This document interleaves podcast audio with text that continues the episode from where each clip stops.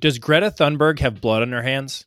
Has she personally caused more death than carbon emissions? I'm not here to pick on a hero of the Democratic Party because she's as bad as everyone else at predicting the end of the world, or because she smiles for her staged arrests. The problem I have with her is that she's a killer.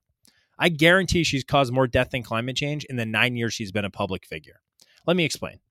There's a new study that comes out seemingly every week about depression, mental health, suicides, and kids and teenagers saying they do not enjoy life everyone points the finger at social media and the internet. Sure, they play a role, but what about Greta's role? She's over here telling kids that the sky is falling. She's telling them the world is ending.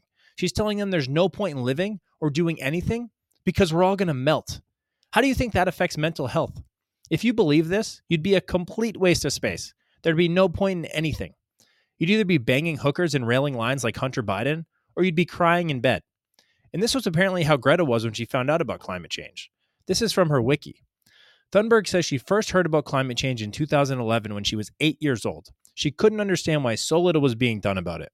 The situation made her depressed, and as a result, at the age of 11, she stopped talking and eating and lost 22 pounds in two months.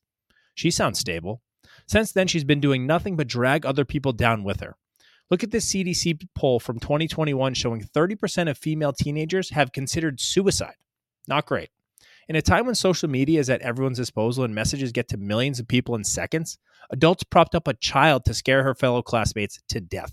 They even have a name for this the Greta effect. Greta, if you care so much about future generations and saving lives, maybe shut the fuck up.